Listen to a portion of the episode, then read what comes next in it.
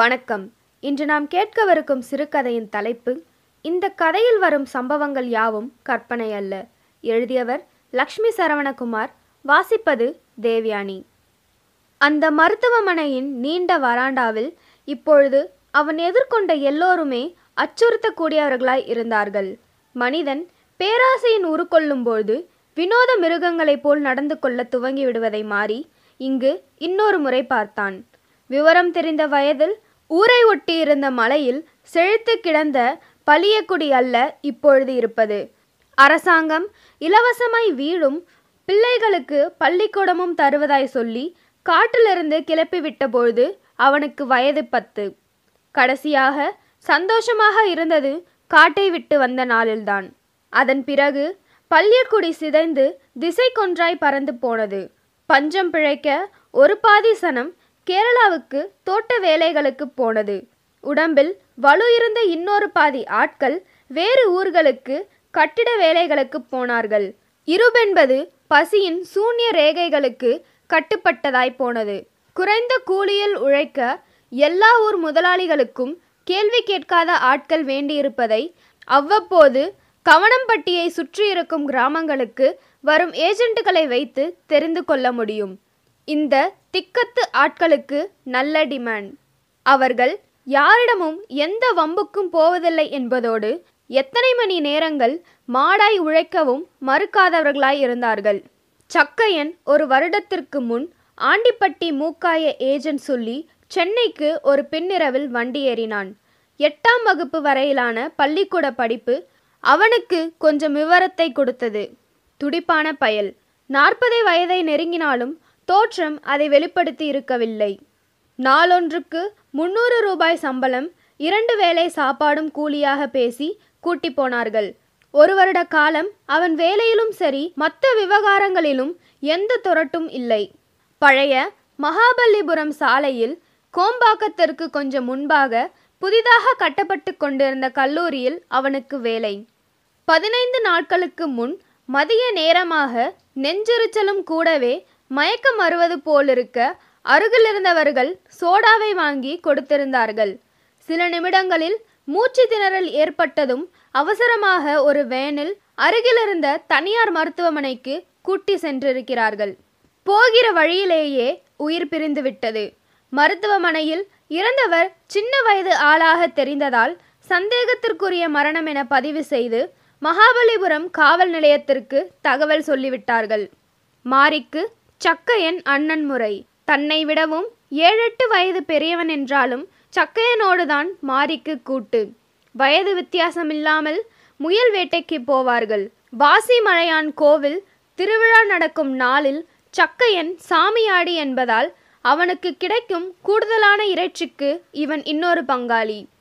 எல்லோரும் தொனசாமி என்பார்கள். மாட்டிறைச்சி அவ்வளவு தின்றாலும் தீராது 2 பேருக்கும். அப்படியானவன் செத்து போனான் என்று கேள்விப்பட்டபோது வருக நாட்டில் மரம் வெட்டும் வேலையை விட்டுவிட்டு அவசரமாக ஊர் திரும்பினான்.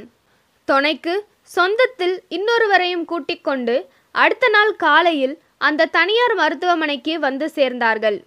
தேனி அரசாங்க ஆஸ்பத்திரி மாதிரி விஸ்தாரமான, ஆனால் ரொம்பவே பவுசான பணக்கார மருத்துவமனை. 2 பேருக்கும் யாரிடம் போய் விவரம் கேட்பதென தெரியவில்லை.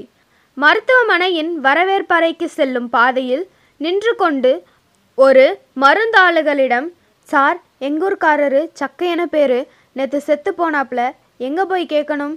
மாரியின் குரலை பொருட்படுத்தாமல் அந்த மருத்துவமனைக்கே முதலாளி என்கிற பாவனையில் அவன் ஒரு விரலை மட்டும் வரவேற்பறையை நோக்கி நீட்டினான். பேசினால் வாயில் இருக்கும் வைரம் உதிர்ந்து விடுமோ என்கிற கவலை அந்த ஆளின் முகத்தில். சக்கையனுக்காக காவலுக்கு விட்டு போன ஆள், இனி நீங்கள் பார்த்துக்குவீங்க தானே, இந்தாங்க இதை கான்ட்ராக்டர் கொடுக்க சொன்னார், வேறு ஏதாச்சும் வேணும்னா இந்த நம்பருக்கு ஃபோன் பண்ணுங்க என மாரியின் கையில் 5000 ரூபாய் பணத்தையும் ஒரு செல்போன் நம்பரையும் தந்துவிட்டு அவசரமாக கிளம்பிவிட்டான்.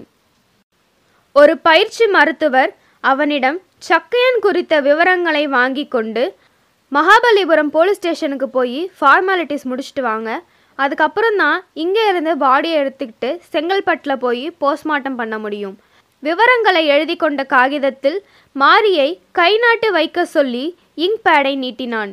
மாரி, கையெழுத்து போடுவேன் சார், நீங்கள் பேசுகிற இங்கிலீஷ் தான் தெரியாது, தமிழ் நல்லாவே தெரியும். பேனாவை வாங்கி கையெழுத்து போட்டான். ஏதாச்சும் இன்சூரன்ஸ் இருக்கும், கொஞ்சம் பணம் வந்தால் அவர் குடும்பத்துக்கு ஆகும்ல, அதோட சின்ன வயசு, கூட இருந்த யாராச்சும் போட்டி பொறாமையில் ஏதாச்சும் செஞ்சுருக்கலாம், அதனால தான் சொல்கிறோம். மாரி அவனிடம் பேனாவை கொடுத்துவிட்டு வாசலுக்கு வந்தான்.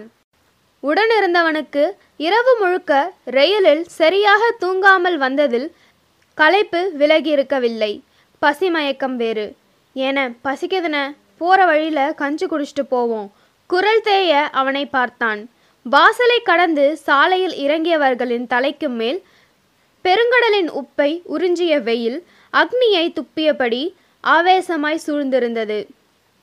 ஒரு சுற்றுலா தலத்திற்கான காலை நேர காவல் நிலையம் கொண்டிருக்க தகுந்த எல்லா பரபரப்புகளோடும் இருந்த ஸ்டேஷனின் வாசலில் நின்று இருவருக்கும் யாரிடம் விவரம் கேட்பதென நோட்டம் பார்த்தார்கள்.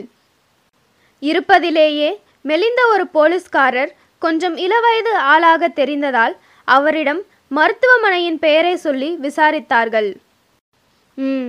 நீங்கள் ரெண்டு பேரும் செத்தவருக்கு என்ன வேணும்? அவரின் குரலில் ஒரு சந்தேகம் இருந்தது. பங்காளிங்கய்யா, எங்களுக்கு அவர் அண்ணமுறை. சரி சரி, அப்படி உட்காருங்க. எஃப்ஐஆர் போடணும், ரெண்டு பேரில் ஒருத்தர் வாங்க, புகார் மனு எழுதணும். நான் சொல்ல சொல்ல எழுதலாம். மாரி அவருக்கு எதிரில் அமர்ந்தான். ஒரு வெள்ளைத்தாளை எடுத்து அவனிடம் கொடுத்தபடி, அவர் கூட வேலை செய்கிற ஒருத்தர் வரலையா? கோபமாக கேட்டார். மாரி இல்லை என்று தலையாட்டினான். ஏதாச்சும் வேணும்னா இந்த நம்பருக்கு கூப்பிட சொன்னாங்கயா. கசங்கி இருந்த தாளை எடுத்து நீட்டினான். போலீஸ்காரர் தன் மொபைலில் இருந்தே எண் கொடுக்கப்பட்டிருந்த ஆளை அழைத்தார். மகாபலிபுரம் ஸ்டேஷன்லேருந்து பேசுகிறேன். என்னையா, ஒரு ஆளை சாவடிச்சிட்டு ஒருத்தனும் கண்டுக்காமல் அங்கேயே உட்காந்துக்கிட்டீங்க? எது, நெஞ்சுவலியா? ஆமாம், அப்படி தான் டாக்டர் சொல்கிறாங்க. அதுக்காக சாட்சிக்கு கூட ஒருத்தனும் வந்து என்ன நடந்துச்சுன்னு சொல்ல மாட்டீங்களோ? இன்னும் அரை மணி நேரத்தில் 5 பேர் இங்கே வரீங்க, இல்லாட்டி சாவுக்கு நீங்கள் தான் காரணம்னு கேஸ் எழுதிடுவேன். பேசி முடித்துவிட்டு இவனிடம் திரும்பி, நீ போய் வெளியில் உட்காரு, அவனுங்க வரட்டும். மாரி சரியென சொல்லி எழுந்து கொண்டான். ஒரு சிறுவன் எல்லோருக்குமாக வந்து தேநீர் கொடுக்க போலீஸ்காரர் இவர்களையும் எடுத்து கொள்ள சொன்னார். தயக்கத்திலும் தாகத்திலும் நாவறண்டு போயிருந்ததால் மறுக்காமல் எடுத்து கொண்டனர். காவல் நிலைய மணிக்கூடு நேரத்தை மென்று துப்பியபடி இருக்க வாசலில் நின்ற இருவரும் வெறுமனே சாலையை வெறித்து கொண்டிருந்தார்கள். சக்கையனுடன் வேலை பார்த்த ஆட்களும் வந்த பிறகு பக்கம் பக்கமாக குற்ற வரலாறு பதிவு செய்யப்பட்டது. ஒரு மனிதன் இறந்த பிறகு நினைவுகளாக கூட அல்லாமல் கதையாக்கப்பட்டு கொண்டிருந்தான். நண்பகலுக்கு சற்று முன்பாக மாரி தயக்கத்தோடு போலீஸ்காரரிடம், சார், எங்க அண்ணன் செத்து போயிட்டாரு, இனி யார்கிட்ட விசாரிச்சு என்ன ஆக போகுது? முடிக்க வேண்டியதை முடிச்சு அனுப்பிட்டீங்கன்னா சீக்கிரம் ஊருக்கு எடுத்துட்டு போயிடுவோம் கெஞ்சினான். அவர் சிரித்து கொண்டே கொஞ்சம் காகிதங்களை எடுத்து அவன் கையில் கொடுத்தார். இதை மட்டும் போய் ஜெராக்ஸ் எடுத்துட்டு வாயா, ஆஸ்பத்திரிக்கு போவோம். கன்ஸ்ட்ரக்ஷனில் இருந்து வந்திருந்த ஆட்கள் சொன்ன கதைகளில் அவர் களைத்திருக்க வேண்டும். 2 பேரை மட்டும் இருக்க சொல்லிவிட்டு மற்றவர்களை கிளம்ப சொல்லிவிட்டார். மாரி திரும்ப வருவதற்குள் ஒரு வாடகை கார் வந்திருந்தது. எல்லோருமாக சேர்ந்து மருத்துவமனைக்கு கிளம்பினார்கள். பிற்பகலுக்கு மேல் செங்கல்பட்டு மருத்துவமனையில் போஸ்ட்மார்ட்டம் செய்ய மாட்டார்கள் என்பதால் வேக வேகமாக தனியார் மருத்துவமனையில் வேலையை முடித்துவிட்டு கிளம்ப, மார்ச்சுரி ஃபீஸ் மட்டும் ஒரு 5000 கட்டிருங்க என்றார்கள் நிர்வாகத்தில். மாரி மலங்க மலங்க பார்த்துவிட்டு கம்பெனிக்காரர்கள் கொடுத்த காசை கட்டினான். சரியாக கணக்கு பார்த்து 4990 ரூபாய் போக 10 ரூபாய் மிச்சம் கொடுத்தார்கள். செங்கல்பட்டிற்கு அவர்கள் வந்து சேர்ந்தபோது ஏற்கனவே 2 உடல்கள் போஸ்ட்மார்ட்டம் செய்யப்பட்டு வெளியே கொண்டு வரப்பட்டிருந்தது. அரசு மருத்துவமனைகளுக்கென்றே விதிக்கப்பட்ட பிரத்யேக மனம். முதல் முறையாக போஸ்ட்மார்ட்டம் செய்யும் பகுதிக்கு செல்லும் ஒருவனின் நுரையீரலில் ஆழமாக தாக்கும் மனித சதையின் அழுகிய நெடி ஆயுள் முழுவதற்கும் மறக்கவியலாதது. தன் உடலே அழுகி சுவாசத்தினுள் சேர்ந்து விட்டிருப்பது போல் நினைக்கும் போதெல்லாம் குமட்டி கொண்டு வரும். எத்தனையோ மிருகங்களை வேட்டையாடி உடலை அறுத்து உணவுக்கு தயார் செய்த போதெல்லாம் இல்லாத அருவருப்பு இந்த இடத்திற்கு வந்ததும் மாரிக்கு எழுந்தது. போலீஸ்காரர் மருத்துவரை பார்க்க செல்ல உடலை எடுத்து வந்த வண்டிக்காரர்கள் 2000 ரூபாய் வாடகை கேட்டார்கள். ஏன இதெல்லாம் இலவச வண்டி இல்லையா? அப்பாவியாக பார்த்தான். வண்டிக்காரன் சிரித்துவிட்டு, எல்லாத்தையும் இலவசமாகவே கொடுத்தரணும், உங்களுக்கு காசை எடுத்து குடியா. ஓரமாக போய் ட்ரௌசர் பாக்கெட்டுக்குள்ளிருந்து பணம் எடுத்து வந்து கொடுத்தான். போஸ்ட்மார்ட்டம் அறைக்குள் நுழையும் பொழுது வாடை உச்சத்திற்கு ஏறி குமட்டி தூக்கி எறிந்தது. உடலை அப்படியே கீழே வைக்க சொன்னார்கள். நீங்களாம் வெளியில் போகலாம். நீல ட்ரௌசர் போட்ட ஆள் ஒருவன் மட்டும் அங்கிருக்க, அவனோடு வேலை செய்யும் மற்ற 2 பேர் வெளியே மாரியோடு வந்தார்கள். தம்பி, பாடியை சுத்த துணி வாங்கணும், கூடவே பாட்டிலும் வாங்கணும், ஒரு 2000 கொடு. அப்படியே அங்கே ஒருத்தன் க்ளீன் பண்ணிட்டு இருக்கான்ல, அவனுக்கு ஒரு 1000 கொடுத்துரு. கேட்டவனுக்கு என்ன அவசரமோ கையை நீட்டி பணம் வாங்க தயாராக நின்றான். அது அரசு மருத்துவமனை தானா என சந்தேகம் இவர்களுக்கு. மறுபேச்சில்லாமல் பணத்தை எடுத்து கொடுத்தார்கள். மருத்துவரை பார்த்து திரும்பிய போலீஸ்காரரிடம் மாரி, என்ன சார், எங்கே திரும்பினாலும் காசு கேட்குறாங்க, இல்லாதவங்களுக்கு அரசாங்கம் வச்சிருக்க ஆஸ்பத்திரியில் இப்படி களவாண்டா எப்படி சார், கவலையோடு கேட்டான். இவனுங்க கிட்ட நியாயம் பேசி எதுவும் ஆகாது. ஸ்டேஷனில் உன்கிட்ட எதுவும் வாங்காமல் அனுப்புனாங்களேன்னு சந்தோஷப்படு. உங்கள் 2 பேர்த்தையும் பார்க்க பாவமாக இருக்குன்னு இன்ஸ்பெக்டர் ஐயா எதுவும் வாங்கக்கூடாதுன்னு சொல்லிட்டாரு. ஆனால் இங்கே இருக்கவனுங்க சுறாமீனுங்க, அதுக்கு எற போடாமல் எந்த வேலையும் நடக்காது. போலீஸ்காரர் ஆறுதலுக்கு பதிலாக கசப்பான உண்மையை சொன்னார். உள்ளே இருந்து வந்த நீல ட்ரௌசர்காரர், போஸ்ட்மார்ட்டம் முடிஞ்சது, எடுத்துட்டு கிளம்பலாம் என சொல்லிவிட்டு அவர்களை கடந்து போனார். மாரிக்கு ஆச்சரியம். உடலை உள்ளே கொண்டு போய் வைத்து 10 நிமிடம் கூட ஆகவில்லை. அதற்குள்ளாகவா? மருத்துவர்கள் யாரும் உள்ளே போன மாதிரியும் தெரியவில்லை. வேகமாக ஓடிப்போய் போஸ்ட்மார்ட்டம் செய்த அந்த ட்ரௌசர் டாக்டரிடம், ஏன போஸ்ட்மார்ட்டம் பண்ணுறப்போ டாக்டர் இருக்க மாட்டாங்களா? சந்தேகத்தோடு கேட்டான். நீல ட்ரௌசர்காரனின் உடம்பிலிருந்து மனித சதையின் வாடையும் அதை மீறிய மட்டமான சாராய நெடியும்.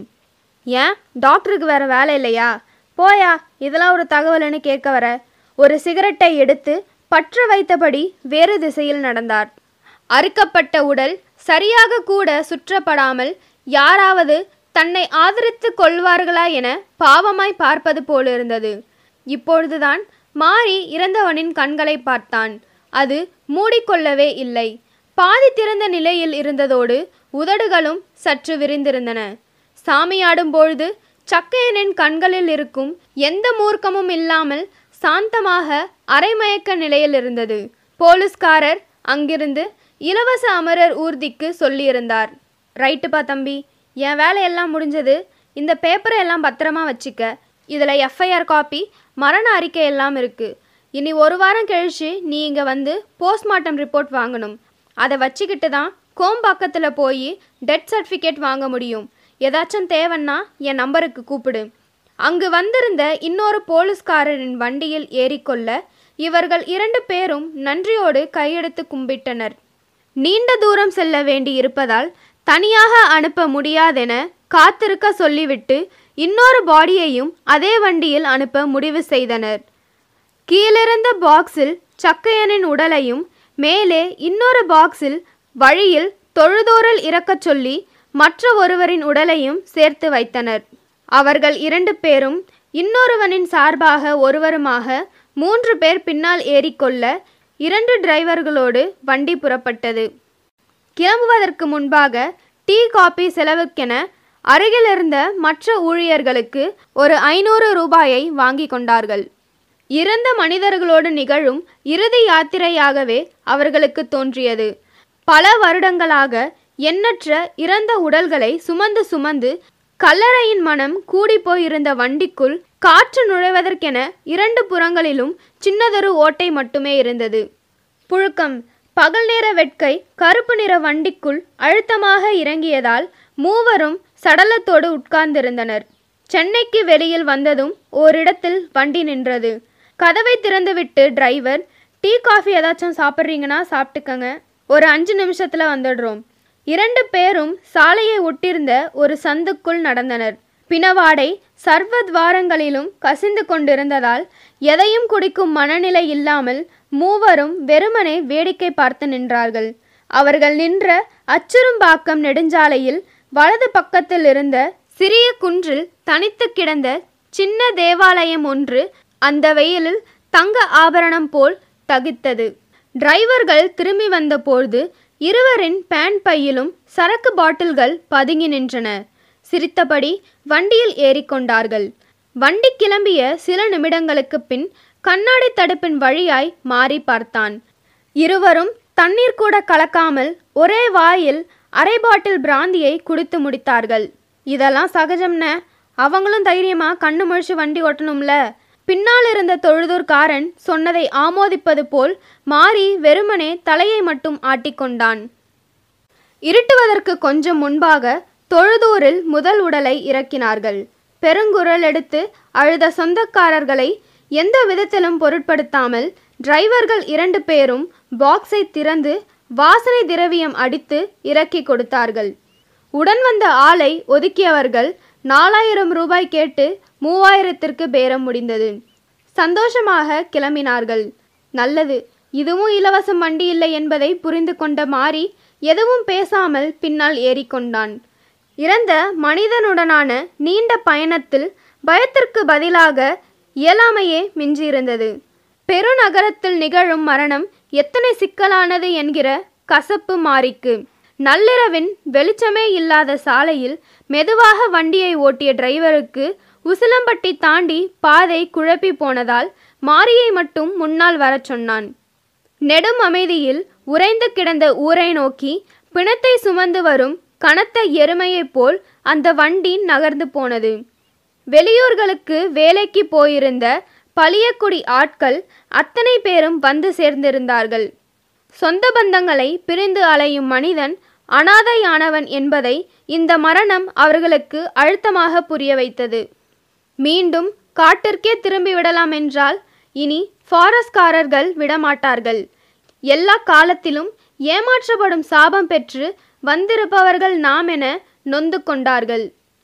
தூரத்தில் வயல் பாதைகளுக்குள் வண்டி வரும்போதே இங்கு கண்ணீர் ஓலம் பெரும் சத்தமாய் எழுந்தது. மூங்கில் தப்பையால் சின்னதொரு பல்லக்கு செய்திருந்தார்கள். இறந்த மனிதனை அனுப்பி வைக்கையில் என்னென்றைக்குமாய் அவன் நினைவுகளோடு இருப்போம் என்பதை சொல்லும் விதமாக செய்யப்பட்டிருந்த பல்லக்கில் உடலை பத்திரமாக இறக்கிவிட்ட வண்டிக்காரர்கள் 6000 ரூபாய் கேட்டார்கள்.